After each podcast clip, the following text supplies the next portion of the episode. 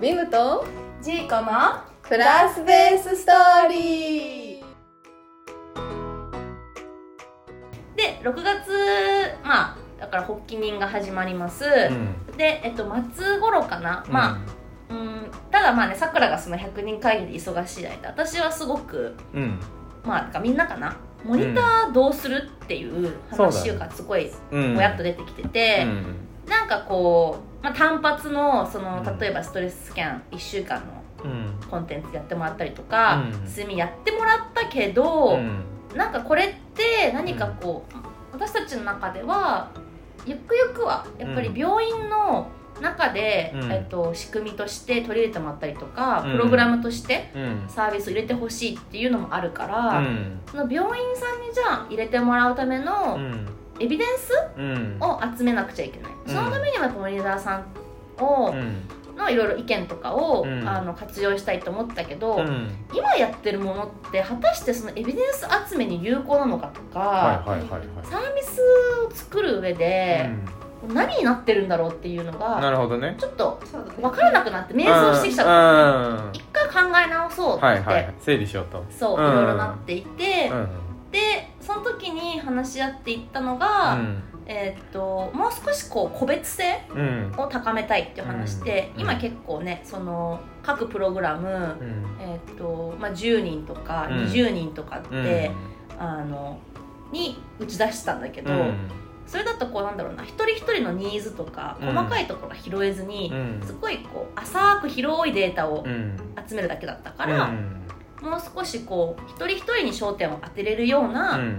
プログラムをちょっと一回検証したいねっていう話になって、えーっとまあ今やってる、うん。今この前ちょうど終わった、えーっと e ラーニング、うん。なんか心のセルフケア、うん。学習プログラム、うん。そうをちょっとやろうっていうので、まあ、その個別性を高めるっていうところで、うん。人数もぐっと,、えっと5人にうん。あ5人に絞ってう、ん。で、えっともう一人一人カウンセリングを対面でしてうん。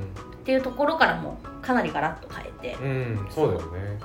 やったのがそれにやろうって決めたのが6月末。うん。で実際始まったのがまあ7月。うん。その1か月間のスクールプログラムをやってました。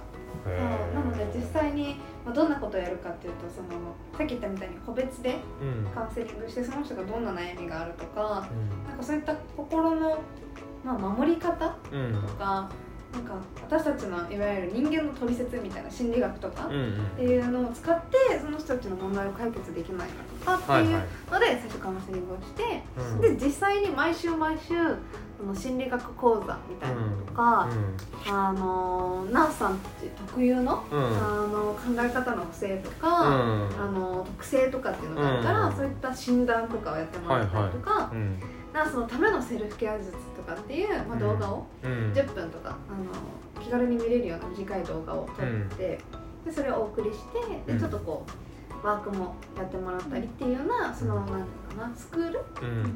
プラスナースのスクールっていうものを作って検証をしましたね。そう、う。んそれをやってでそこが初めて、はい。これって有料のものになるんじゃないかっていうので、なるほど。ここでやっと検証を脱して、うん。ちょっとサービスとして1個うん。出せるなっていう話になり、うんはいはい。うん。ちょっとそうリリースしようってことになって、うん。さっき言ったこの男の子エンジニアの子に、うん。えー、とサービスページを初めて作ってもらって、へえー、と出してーうん。それがみました。それそうなんがですよ、えー、とこのナースナースこのページになるんですけど。あー綺麗だねまたこれがこのこっちの？方がいいかなちょっとさっきの？やつ、うん修正中です、うんまあ、こういうの？をそう見やすいねでまあ色もいいねそう色、うんこの？色はちょっとそう私がその？ナースってどうしてもピンクピンクしちゃう、うんピンクピンクって元気なイメージうん、なんかまあ優しいイメージもあるんだけど、うん心っていうとなんかこうもっと落ち着きたいとか、うん。穏やかになりたいっていうような穏やかになってほしいとかちょっと青っぽい感じそう青とそのピンクを混ぜるこのグラデーション、うん。あとはまなんていうのかな今後もっとだ男性の看護師さんたちも増えてってほしいし、なんかそういったその男女の日じゃないけどなるほどね。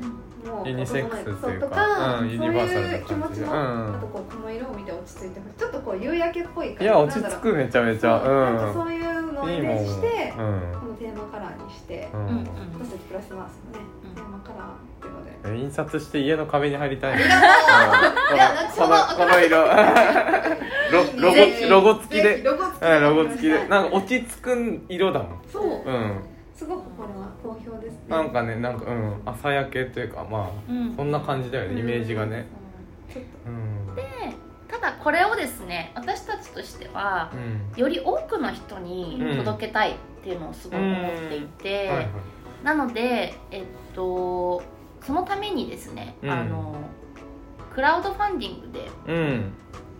ちょっとその、まあ認知度とかも含めうてん。広げて、より多くの人に届けられるように、はい。そう今クラウドファンディングを立ち上げようとはいしているっていうのが すいません紆余曲折ありましたがうん。今に。今なるほどね。8月に。8月現在ね。そう。うになるのがまあこれ。んなるほど。実際にこのうんマーさんたちに自分の心の守り方を学んでもらうとか、うん。あのあとはまあそのなんていうのかなり心理学とか脳科学とか、うん。まあ、そういったところを学ぶことで、うん。自分自身もそうだし、うん。患者さんにも活かせられるうん。とか、まあ、いろんなこう知識があの知識を伝えていきたいっていうので、うん。スクールを立ち上げて、そう、うん